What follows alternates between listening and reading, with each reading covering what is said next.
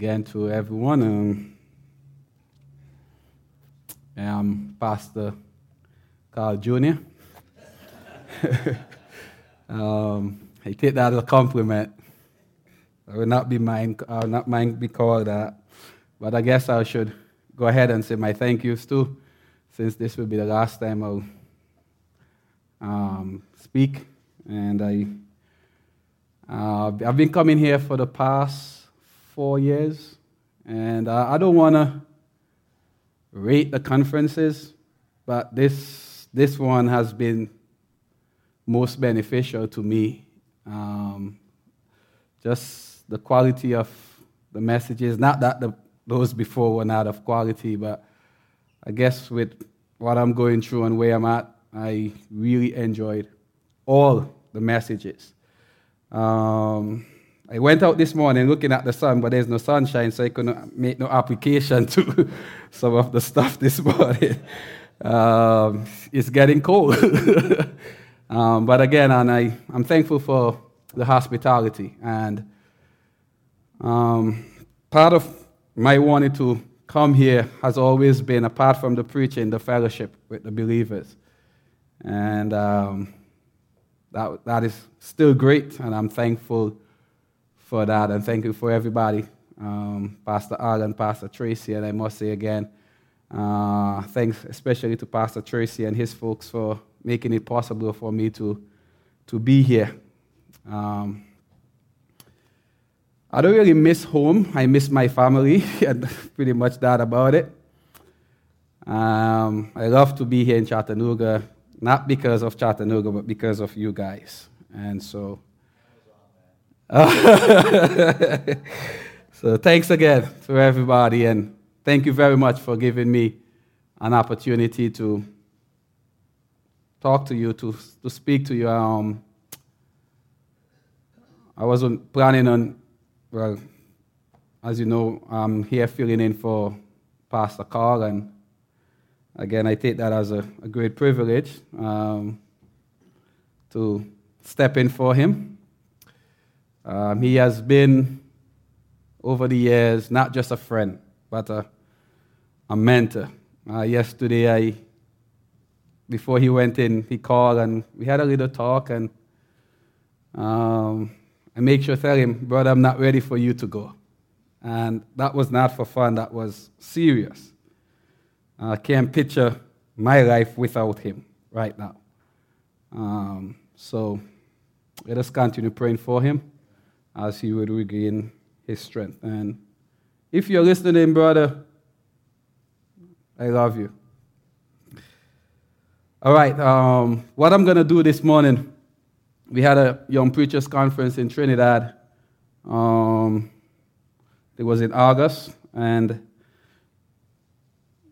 we, we didn't plan this, but it just worked out to be that way. And so um, I preached from Romans chapter 12 as we were closing off the, the, the conference. And then right after me, Philip came and he preached from Romans chapter 14 and just, you know, make some connections. So we thought, well, let's do that again. And so I'm going to be here introducing what Philip is going to say um, this, uh, the, um, this, this evening. So I'm not the main guy, he is, all right? I'm just going to do some introductory stuff to get him going this evening. All right, everybody okay with that? All right, Romans chapter 12.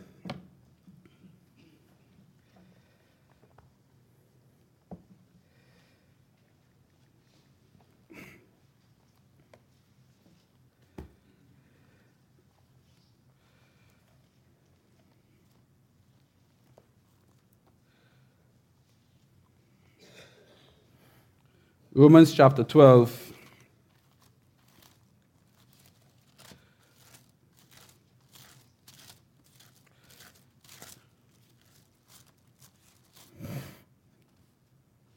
We're going to read verses 1 and 2. Romans chapter 12, verses 1 and 2. We know the text. I beseech you, therefore, brethren, by the mercies of God, that you present your bodies a living sacrifice, holy, acceptable unto God, which is your reasonable service. And be not conformed to this world, but be ye transformed by the renewing of your mind, that you may prove what is that good and acceptable and perfect will of God. I'm taking the position here this morning that these two verses is the conclusion of chapters 1 through 11 and the introduction of Romans 12 unto the end of the book. That's a position I'm taking. You don't have to agree with that. But that's my position as I see it, as it is laid out structurally here for us. And with that being the case, there is a moral imperative that Paul has in mind that we will see in verse 2. He's going to call us to do something on the basis of what God has already done for us. And his call to us is simply this present our bodies, transformed our minds. And that is on the basis of what he's terming the mercies of God. And all of that is leading to discerning his will. And Philip will get into that for us. So God has done something. On that basis, there is a call for us to respond. And our response is leading us to the performance, the discernment, and the performance of God's will for our lives. So he says, I beseech you. And let us note the word therefore, for it is from this word, therefore, I'm arguing that this is a conclusion to something and an introduction to what he has to say to us.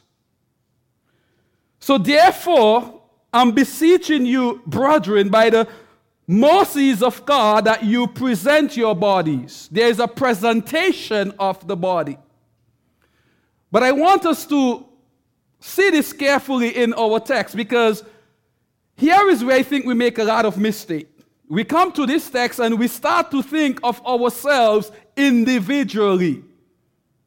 But I don't think Paul has the individual believer in mind here. Notice what he says present your plural, bodies plural, as a living sacrifice, singular. Everybody with me? There is a plural, bodies, singular sacrifice. What he's calling us to do here, I should say on the front of this, this is not an individual pursuit, it's a community project. It is us, and I guess the arena where this is going to be played out is probably in our localized assembly. But Paul's idea is that all of us as believers, wherever we are, we are presenting ourselves singular as a sacrifice to God.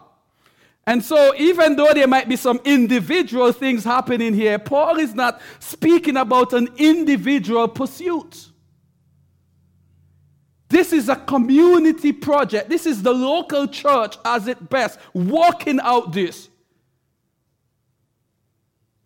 And so he says, present your bodies. Obviously, the verbiage that is used here, take into consideration the Old Testament sacrificial system and he's calling on us not to present body parts or some of us. He's speaking of the totality of our being.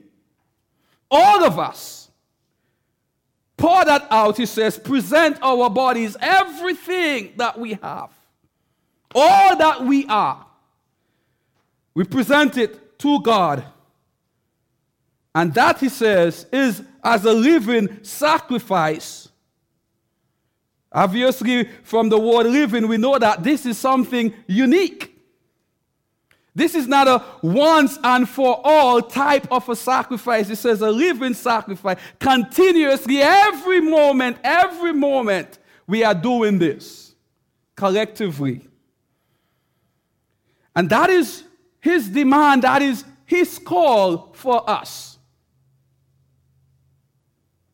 As a body of believers, we know that he has again this collective idea in mind when you read on. He talks about in verse 12, in, sorry, in verse 3, chapter 12, do not think highly of yourselves. Every Christian should use his or her gift selflessly for the benefit of the rest of the church. He talks about love without hypocrisy, despising evil, hold fast to that which is good, devotion to each other in love, and giving preference to one another over one's self. Do all things with all diligence as a service to the Lord, rejoicing, praying, enduring in persecution. And everything here is collective. Bless those who persecute you together. Give fellowship, um, give to fellow believers who have a need and be hospitable to one another. This is a community project. Interestingly, Paul says, as we do this, we do it on the basis of what God has done for us.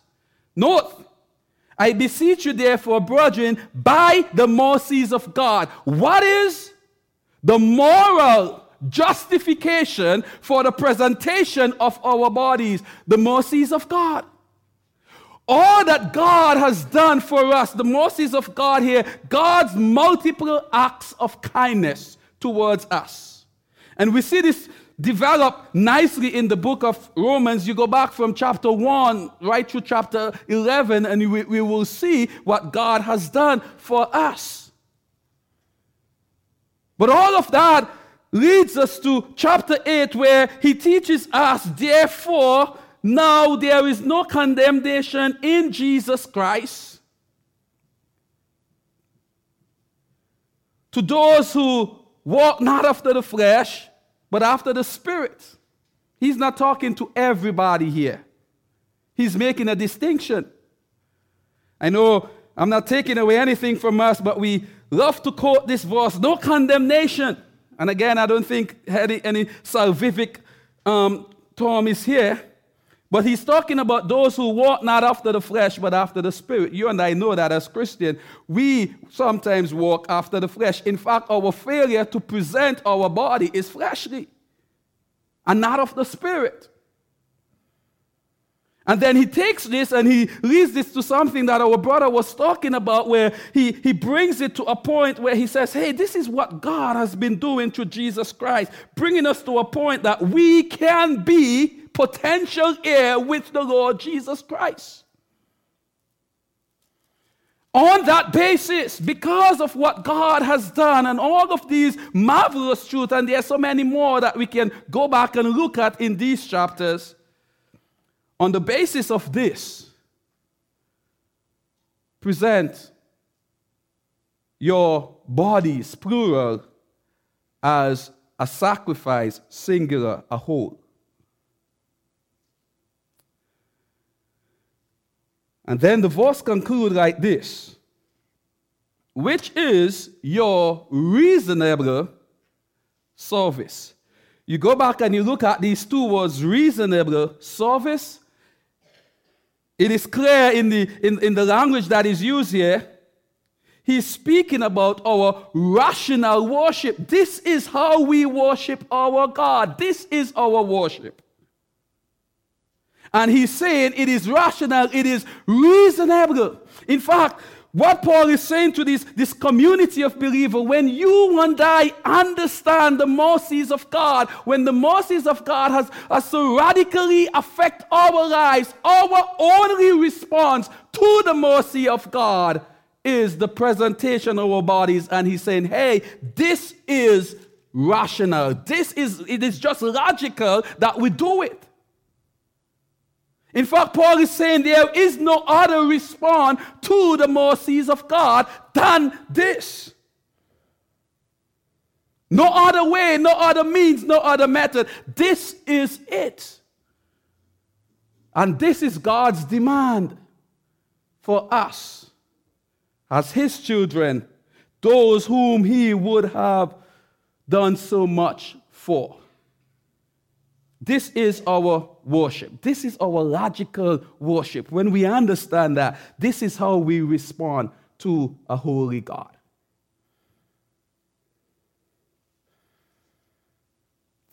But then, you and I know as we look at verse 2, the greatest threat to a life like this is the world.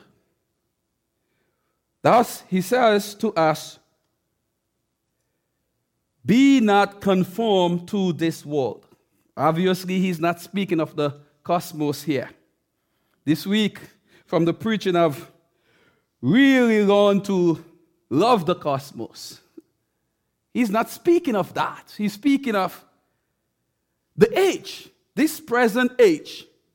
And the way the Greeks would understand this, the world, the, the age here, it is presented here for us as a system of operation that stands totally in opposition to Christ and his truth. This is something based upon Ephesians chapter 2 that is fed and energized by Satan himself. And at the same time produces thought patterns, behavioral practices, which we today call the philosophy of the age. In the present context, the original readers, they understand this to be, hey, Paul's way of saying to us, rebel against Rome. A system that was mixed with sophistication and yet brutality. One which can easily move from civilization and strength and power to that of terror, tyranny, and greed. This was Rome. This was the life that these people knew. This was the system.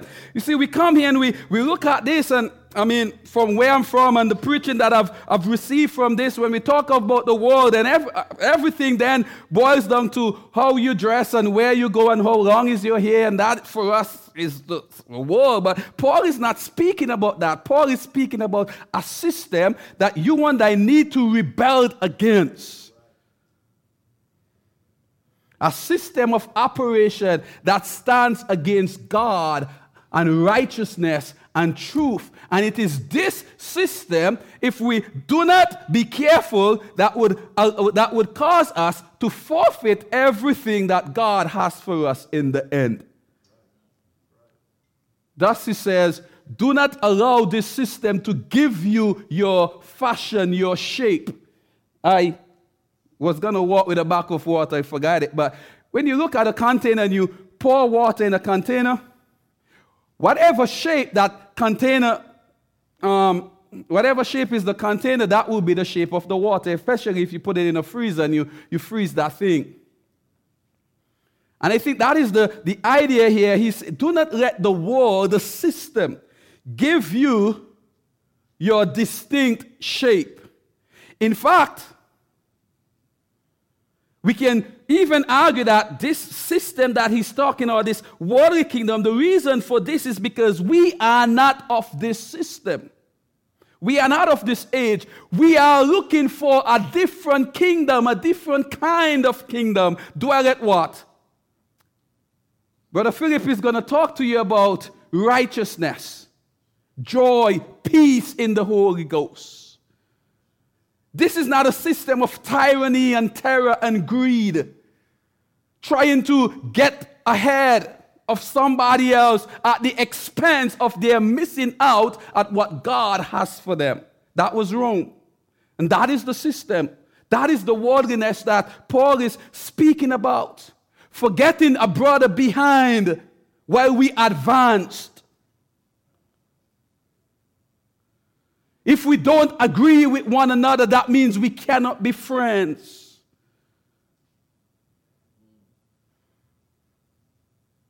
And you will notice that Paul is going to go on and on and on in the book, and he's going to flush out what he's talking about when he says, Do not be like the world.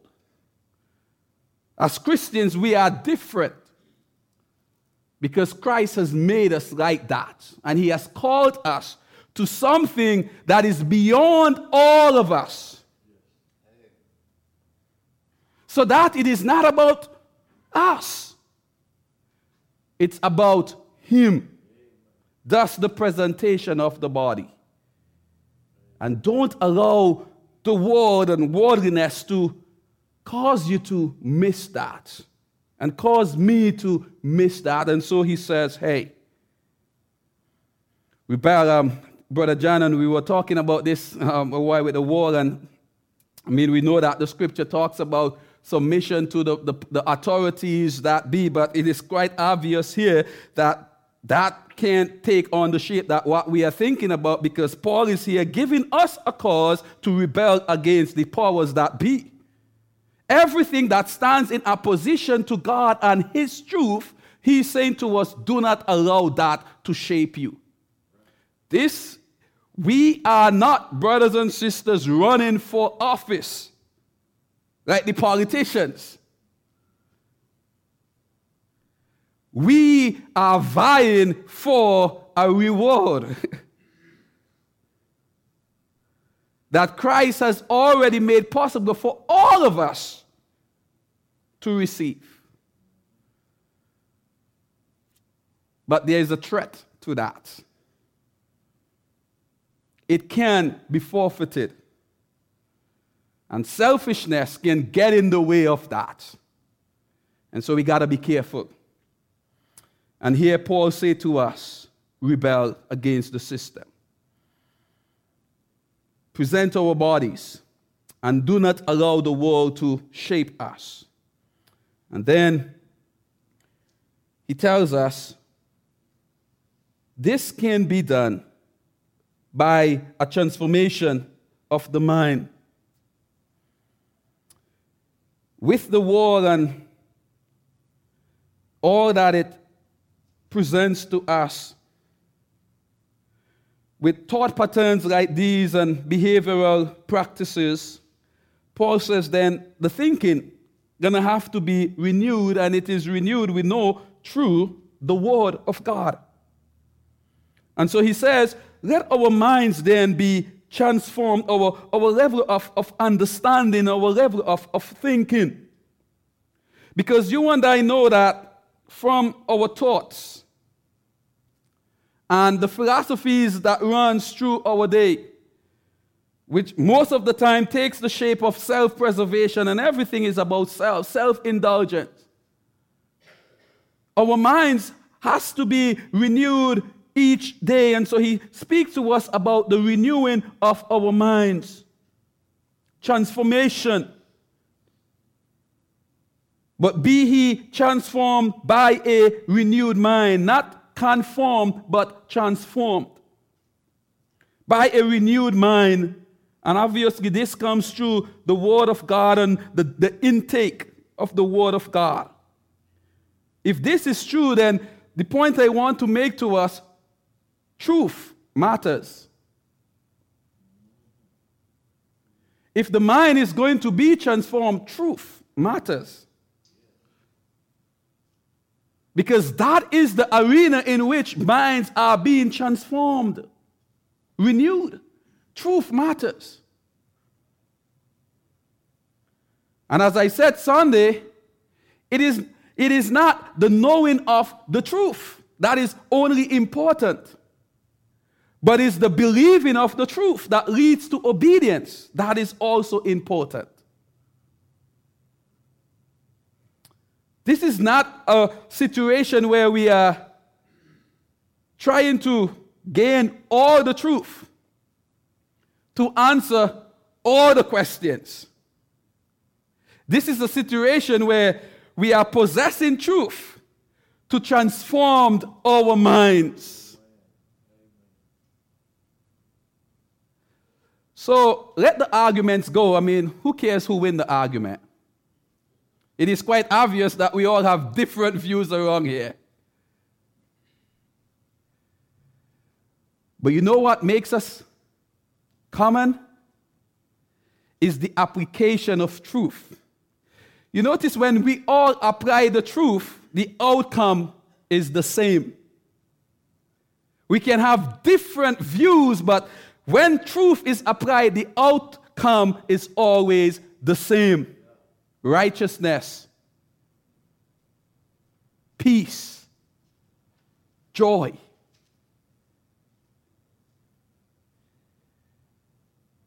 And so, I guess what I want to say is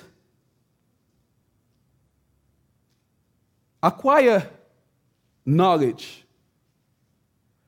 but let, let knowledge have its way in our lives and bringing us to the logical conclusion of this that you and I may prove what is the will of God for our life. And again, I will say that when he talks about the will of God here, he's not merely speaking about whether you and I respond today by being a missionary and all of that stuff. He will tell us what is the will of God that he wants us to discern right here in this text. It is the exercising of our spiritual gifts, chapter 12, verses 3 to 8. It is loving kindness to others in the body of Jesus Christ, chapter 12, 9 to 16. It is non retaliation against others, chapter 12, 17 to 21. Submitting to governing authorities over us, and again, we understand the context there, 13, 1 to 7. Fulfilling the law of love, 18, 3 to 10. Moral living in light of the coming Christ or the coming kingdom, 13, 11 to 14. And this, this is where Brother Philip is going to pick it up. Receiving brothers who are different from us, 14 to 15. You look at the, the, the, context and the structure, Paul saying that, that you may prove what is the will of God. And he's going to say to us, this is the will of God. This is what kingdom living looks like. And this is the way you and I lived our lives. Because we do understand that much is at stake here. Christ wants us to discern that which is good, that which is acceptable, that which is perfect concerning the will of God for our life. Not just truth matters, but the way we live our life also matters to the Lord. And He has laid it out for us in His Word. This is how we live. And the way we live goes against everything. It goes contrary to everything that you and I, well, in the, for the original readers, what you are seeing here, around here in Rome. It goes against everything For we are in this world, but not of the world. We are a community within the community. And there is a perfect will that has to be discernible. There is a perfect will that must be flushed out in our daily lives. We look at Christianity today. I look at my own self because it is quite obvious that I'll be lying to say that I have already attained. But if we look at what is happening within Christianity today, and I think everything can be best described with this single word self. And not Christ. And that seems to be the goal self. How different we are than the Apostle Paul. For me to live, he says, Christ. Why? Because dying is gain. So I would give it all up, not for self, but for the excellency of Jesus Christ. That I will know Him. You read Philippians, and everything is about Christ. Even when He would explain it, He would show us people like Timothy and Epaphroditus, and He would say, Look at these guys. I have no other person like minded who will naturally care for you because everybody else seek their own and not the things of Christ. Look at Epaphroditus. He would risk his life, not for self, Christ. Look at me, I'm now willing to be poured out. And everything is about Christ. And then I look at Willis. And I struggle with that. And yet, it is my intention to get everything that the Apostle Paul got, will get in the end. And I guess I have to laugh at myself because how can that be possible? We want to gain it all. But we do not want to lose ourselves.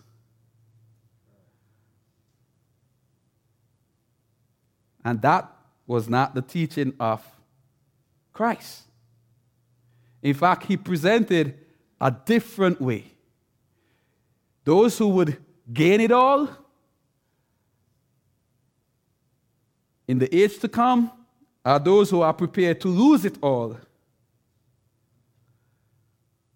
And it was not merely your car or our wallets, it was ourselves. Self.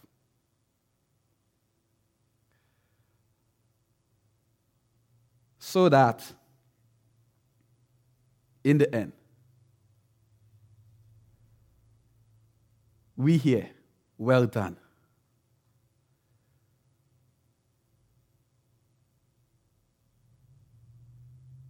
When I was before Bible college, I went to a, a secular college and I wanted to be an agronomist. And they would give an award at the end of the two years. They call that award the most outstanding student. I'm pretty much by nature success oriented. And they would announce that first day of school. After two years, one of you would be named most outstanding student. And I say, that's me. I'm going to get that. And I really tried to, to do it. But what happened? The grades were there. But because of financial constraint, I didn't show up to school every day. I showed up when I got the money. Academically, I will stop. But they say, you know what? You can't get that. Because whereas you had grades and you had attitude, the records show that you were not punctual at times. And there are some days you didn't even show up. And so the guy who had the second best grade, but he had all the punctuality and he had all the attendance, he got it. And in my mind, I was saying, Isn't there an award for second?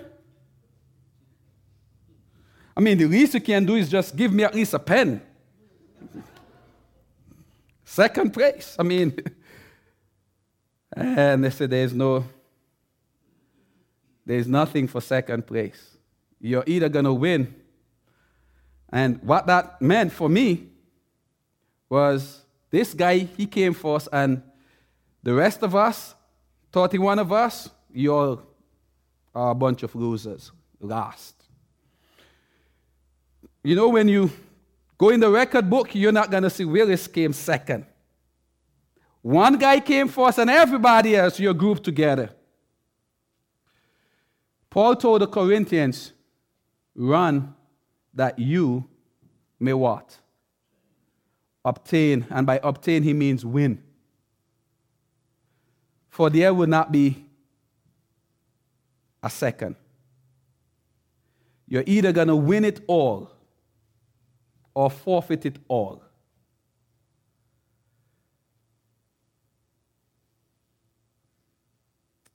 And I, will be honest with you.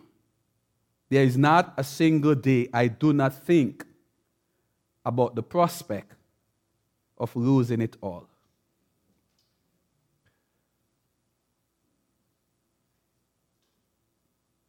There was a time I thought, man, I'm sure I'll win it. I mean,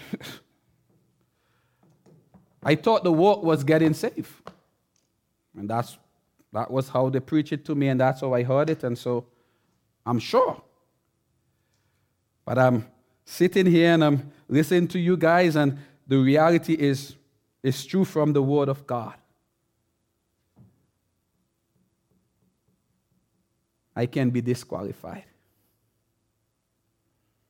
And as I look at these two verses this morning, I really see that part of that can be my standing in the way of trying to preserve self and indulge in self at the expense of giving it all for Christ. That's my challenge to us this morning that we will give it all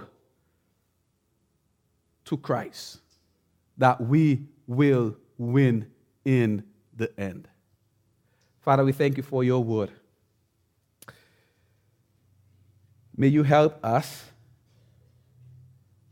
May you store us to live our lives so that we'll be approved of Jesus Christ.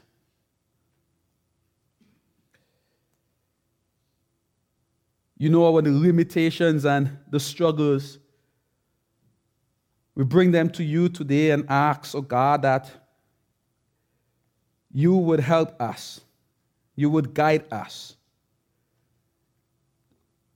to apply the truth of your word and to allow it to radically impact our lives for your honor, for your glory. In Jesus' name we pray. Amen.